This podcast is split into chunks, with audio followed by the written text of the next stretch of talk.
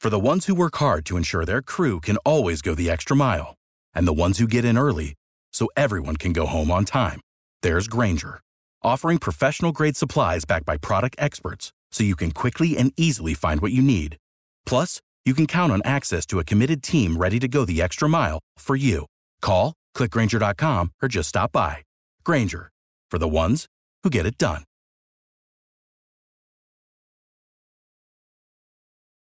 Every team, every topic, everywhere. This is Believe.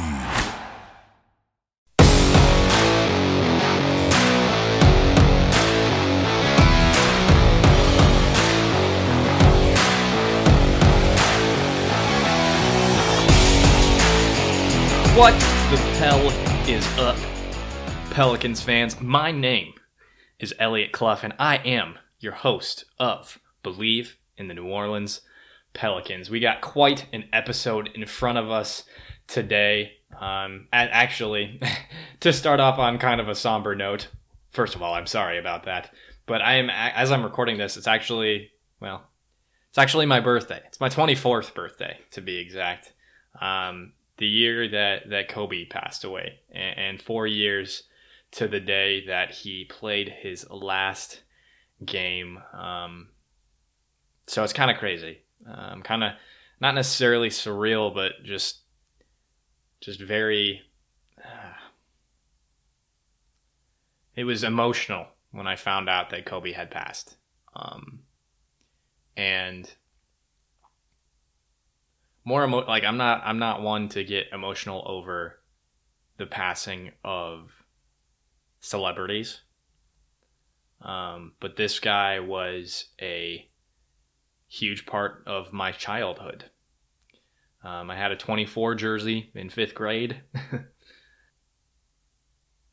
Kobe was a guy that I idolized. No, he wasn't a New Orleans Pelican or Hornet at the time, but but Kobe was and is an icon um, in many ways of of hard, hard work, a role model, and a guy who left an impact on the game like few other others can or or will.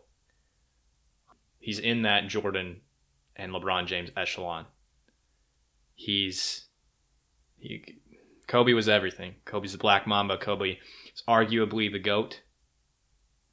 And so with that, I'd love to pay a little bit of tribute to Kobe the best I can, which is with this podcast right here.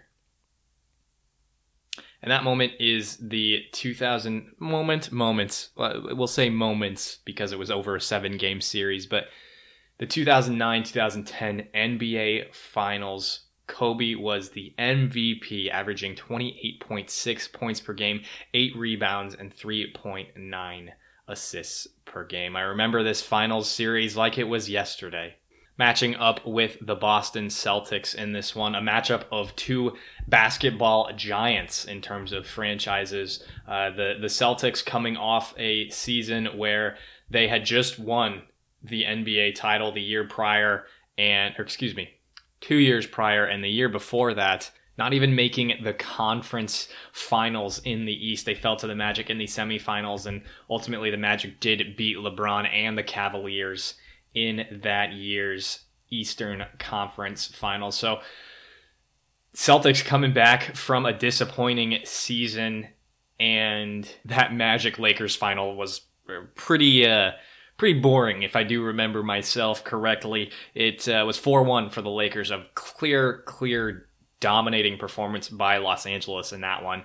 Paul Pierce was the villain over those few years. I loved Ray Allen, and I was okay with Kevin Garnett, but Paul Pierce was the villain in this time frame. Boston had a three two lead and then choked in game six big time. I believe they lost by like twenty to the Lakers. Scoring was so much lower at this point in time than it currently is right now, but Kobe got that fifth ring, like I said, right before the Heat took over the league. Still disappointed we never got that LeBron versus Kobe finals we all wanted, but man, what a guy in Kobe Bryant. What a series between two legendary franchises, two cornerstone franchises that the N B A has. And to re- reference New Orleans and the Pelicans, I got to talk about Kobe in his heyday. In March of two thousand seven, Kobe Kobe went four straight games scoring fifty plus points. This is this was a, Kobe went on a tear, to say the least. This was prime prime Kobe if we ever saw it. I tweeted about it today too, so if you don't follow me, you should check it out at Elliot Clough on Twitter. So Kobe dropped a fifty piece on the Pels, formerly known as the Oklahoma City, excuse me, Oklahoma City Hornets at the time, due to the Katrina, the the uh, lasting effects of Hurricane Katrina. Uh, the, the franchise moved to Oklahoma City for a year, so uh, kind of a beta test for the Thunder, I guess. But this was the fourth game of the four-game stretch that Kobe went on uh, of scoring those fifty plus points in March of two thousand seven. Kobe played forty-seven minutes in this one, and in that win over the Hornets at the time, Kobe, like I said, forty-seven minutes, sixteen of twenty-nine from the field, sixteen of sixteen from the free throw line, seven rebounds, just one assist in classic Kobe fashion, but also just one turnover in in this one. And and looking at the rest of the box score for the Lakers, the next highest scoring player was Lamar Odom with fifteen points. This uh, and this roster from two thousand seven to, to the following year in, in two thousand eight, two thousand nine, when the Lakers made their return to the finals against the Celtics that year as well, there's a lot of names that were also on the next year's roster. It's just amazing the, the difference that Pau Gasol made for this franchise in such a short period of time. And for the Hornets in this matchup, this is this is some good days for the New Orleans franchise. The Chris Paul, Tyson Chandler days, David West, Peja Stojakovic, who unfortunately didn't play in this one, but uh, Rajuel Butler, God rest his soul. Um, Chris Paul came in this one, scored twenty-eight points, had twelve assists and six rebounds, nine of fifteen from the floor, floor, played forty-five minutes. Tyson Chandler played forty, put up twenty-two, and had twenty-two rebounds in this one. Desmond Mason putting up ten points. Devin Brown throwing in fourteen for the Hornets at the time. That's, that's never going to get easy for me here, but... uh Classic, classic game. The the Lakers did end up squeaking it out one eleven to one oh five in Oklahoma City. They made that jump in the third quarter, and it was a thirty-one to eighteen third quarter in advantage for the Lakers. So a good matchup, and Los Angeles coming out victorious at the end with Kobe. So I figured today would be a good as day as any to remember Kobe, remember his legacy, talk a little bit about the impact that he had in the league, and, and some of my favorite memories of Kobe. Again, God rest his soul. One of the uh, awesome human beings to be in the N B A limelight, and would have been, would have continued to be huge for the young guys in the league, mentoring guys like Kyrie. And we see facets of his game in guys like Kyrie, in guy like guys like Devin Booker, guys like um, DeMar DeRozan. We still see Kobe in today's league. And you know LeBron learned from him. You know D. Wade was part of, of learning from Kobe as well. So, so Kobe's still in the league today in different facets. He still is. And um, he'll be remembered as the great, or one of the greats, for uh, the rest of the history of basketball. So rest in peace, Kobe. We love you, and we miss you.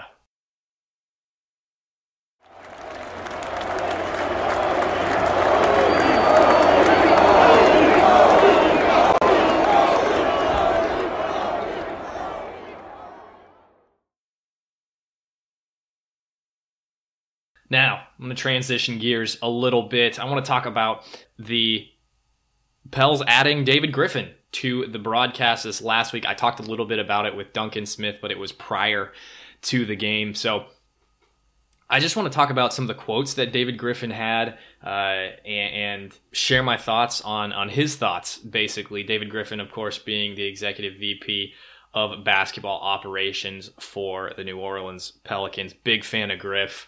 Um, I think he was steal, adding him to the front office at the beginning of this last year, and he's one of the top members of, of front office. And he's one of the top guys in a front office position in the N B A. I'm a huge fan of Griff. This guy has been great for the Pelicans, great for establishing culture, and he will continue to do so as long as we will have him in New Orleans. And he's been doing a lot with the Pelicans broadcast, with N O L A, uh, with, with Fox Sports New Orleans, with just the Pelicans media in general. He's joined their podcast as well, but this is the Pelicans podcast you should be listening to, but you know that by now. Um, and, and Griff is doing just a lot of great stuff for the franchise, despite the fact that we're in the middle of this pandemic. And you know this guy is uh, also doing research for the draft coming up. You know he's preparing for, if the season does come back, he you know he's preparing for next season, even looking at what the plan is for free agents. And we'll talk about that in tomorrow's episode too, by the way. We're doing two of just me this week. I'm very excited about tomorrow's episode.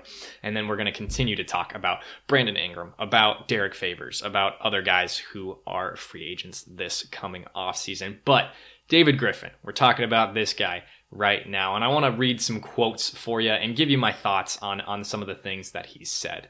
So Griff said, in, in terms of counting this season as a success, he said, I would count it as a success, a success, much less because of the on-court results and more because of what we've been able to do off the court. It's very, it's fairly clear we've got really, really good high character humans here. The culture has changed a great deal for the better.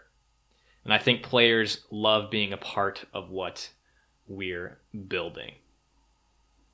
Griff continued saying, we wanted to play meaningful games coming down the stretch, and I think we were very clearly were in position where we were going to play meaningful games. To fill the rest of that information for you, the, the Pels had a couple games coming up with the Grizzlies, teams like the Spurs. I talked about the schedule uh, a few pods ago, uh, what it looked like for the rest of the season for the Pelicans, and there were some very, very important games should the Pelicans go on to move forward in, in going to the playoffs in the twenty nineteen twenty twenty season. Of course, they were three and a half games back of the Grizzlies, but it was still possible. It was still possible. We were in the thick of it. It wasn't necessarily likely, but uh, the Pels definitely had a chance at getting at the playoffs. Maybe half. We'll see what happens for the rest of the the, the league um, this season, although guys are, are not too hopeful as we currently sit. But, anywho, David Griffin quote, I've just, I love this guy. He, he He's a high, high quality front office guy. This was an incredibly well-timed hire for the Pelicans, and I think everyone can agree with that. I, I said that already, but for emphasis. I repeat things for emphasis. Emphasis! Plus, this is true. Considering the season started with a six and twenty-two record, where the Pelicans sit right now is freaking amazing. It's clear this team is full of guys that care, that want to win, and that weren't willing to just call it a season.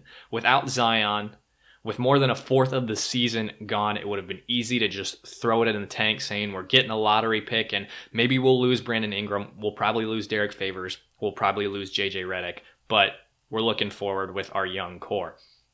Pelicans didn't say that. This franchise continued to move forward despite that horrible record to start this season and and play that looked uncomfortable. They, they're just rolling, and they were rolling for a really long time. Brandon Ingram's a first-time All-Star. Lonzo could be very well considered for Most Improved Player of the Year. This team continued to fight and continued to show that they love the game of basketball, and they were not going to quit.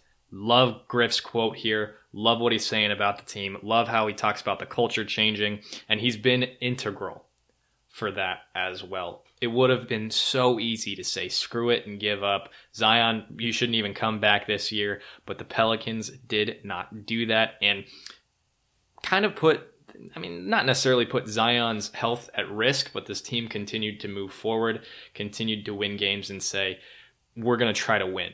And that's the type of thing that influences culture going forward. This is not, the Pelicans are not the Cleveland Browns of the N B A. They're not going to continue losing and continue expecting to get good picks, expecting to make moves uh, in terms of free agency, and nothing comes to fruition. They said we want to win now so we can win in the future, and that's how you do it. More or less, honestly, looking at the Dolphins versus the Browns. The Browns were very disappointing last year, and I expect them to be successful. But Miami, what they did was say, we're going to win, even though this this roster isn't necessarily built for winning. We're going to go out and try to win. And that's the type of thing that sets a culture. And I believe in that culture much more than we're going to tank and then we'll be good. It's always about next year with those type of franchises. It's never about the now. And the Pelicans are about the now, and they're about the future. And I love it. I believe in this future because David Griffin believes in this future. And this is instilling hope in not just fans and broadcasters and writers, but in but in the players. This is huge. This is why Brandon Ingram re-signs this offseason. This is why Derek Favors could come back. This is why J J Redick might come back. This is the type of stuff you need to hear from guys in the front office, and I love it. To continue, Griff said, we have a young group here that is exciting. We have a team that is sort of on the precipice of being very good and is just scratching the surface of what we are capable of. We're optimistic. If we're able to restart in any form or fashion, that we're going to be a team that is one to be reckoned with. Hell yeah, Griff, I'm all about it. Obviously, this is a big thing. This is a young team and it is about the future. I, I just said it. They're about winning right now, and that makes it also about the future. With the young core that the Pelicans have, going into this season, yes, hopes were high, but we also knew that it was about the future. And he hit it on the head. This team is on the precipice. They're right there. If the season had started at a different time, or, or if the Pelicans could bring back this roster and go into next season rolling like this, I have absolutely zero doubt that they're in the playoffs, that they're not necessarily contending with teams like the Lakers, like the Clippers, ASAP, because that's just, that's wishful thinking. The the Lakers have LeBron and A D, and the Clippers have Kawhi and Paul George. It just doesn't make sense. Pelicans are too young. They're they're great, but they're not, they're just not there yet. It's it's hopeful, but it's realistic. And it's also, we're learning now so we can be good later. We're not sitting and resting and saying, ah, well, we're going to be good later. We're we're doing our best to improve now, learn now, and be prepared for going forward. To win forward, to win championships going forward, to win M V Ps going forward, not to get number one overall picks, hopefully, in the lottery. This is an incredible culture. I love it. Griff being on these broadcasts with Fox Sports New Orleans, the, the broadcast, I should say, Trajan, Langdon, and then Swin Cash joining last night, what is tonight for me as I record this. This is great stuff. This is great marketing. Gets guys like me excited and happy to cover this team more than I already am. This is awesome stuff. And I talked about that a little bit with Duncan Smith this last weekend. Um, it was Friday, um, about the adding of executives, players, coaches to broadcasts like this. We didn't go super in depth with it. We talked about it at, at length, but not necessarily super in depth as to why we thought it was a great idea. Actually just put together an article for Hoops Habit. Hopefully it'll be published tomorrow. I can give you updates on that as well on tomorrow's podcast that I'll be doing, which I'm very excited for. Tomorrow we're going to be talking a little bit about Frank Jackson, what his future looks like with the franchise, and then what if, what if Jayson Tatum was acquired by the Pelicans and not the members of the Lakers that New Orleans acquired in exchange for A D? What if it wasn't Lonzo? What if it wasn't B I? What if it wasn't Josh Hart? What if it wasn't picks? What if we got Jayson Tatum instead? What would this roster look like?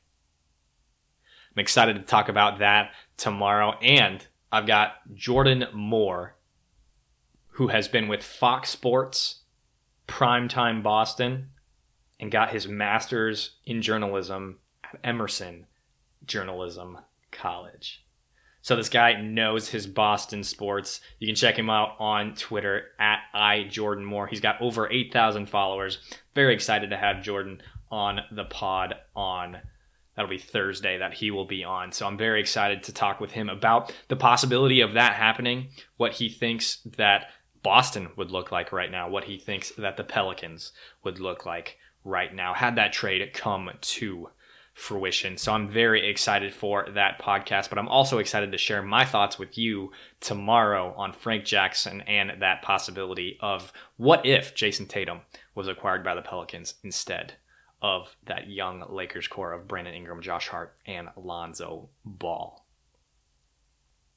So that will conclude today's podcast. To get more content from me, get more content in terms of writing from me, especially too, just tweets and stuff like that as well, head over to my Twitter. It's at Elliot Clough. You're going to be getting a ton of Pelicans content there. And again, you have any questions, you want to share your thoughts on something that I have mentioned on Twitter, or you just want to let me know something that you thought about this podcast or some of my writing, feel free to just at me out of the blue. Of course, you can respond to my tweets or just hashtag what the Pel is up as well. And while you are here, if you are on Apple Podcasts, go ahead and subscribe, leave a rate and review. That really, really helps us out. The better guests we're going to get, the better quality content we're going to be getting you, the more you, the listener, do that. You can also just subscribe or follow on platforms like Spotify and Google Podcasts as well, or Google Play, whatever you want to call it.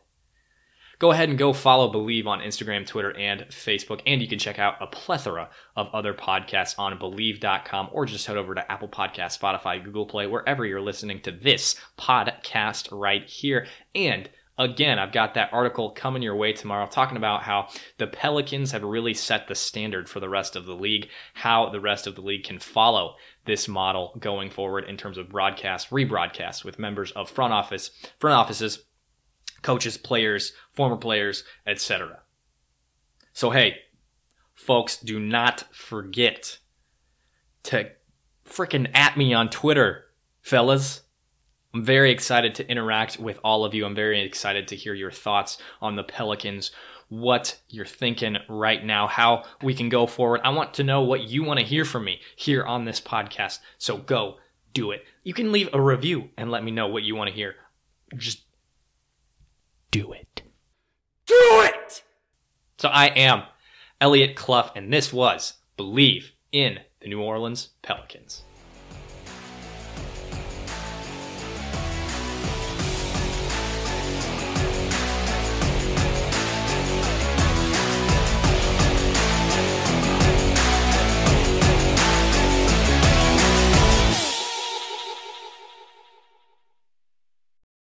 For the ones who work hard to ensure their crew can always go the extra mile, and the ones who get in early so everyone can go home on time, there's Grainger, offering professional-grade supplies backed by product experts so you can quickly and easily find what you need. Plus, you can count on access to a committed team ready to go the extra mile for you. Call, click Grainger dot com, or just stop by. Grainger, for the ones who get it done.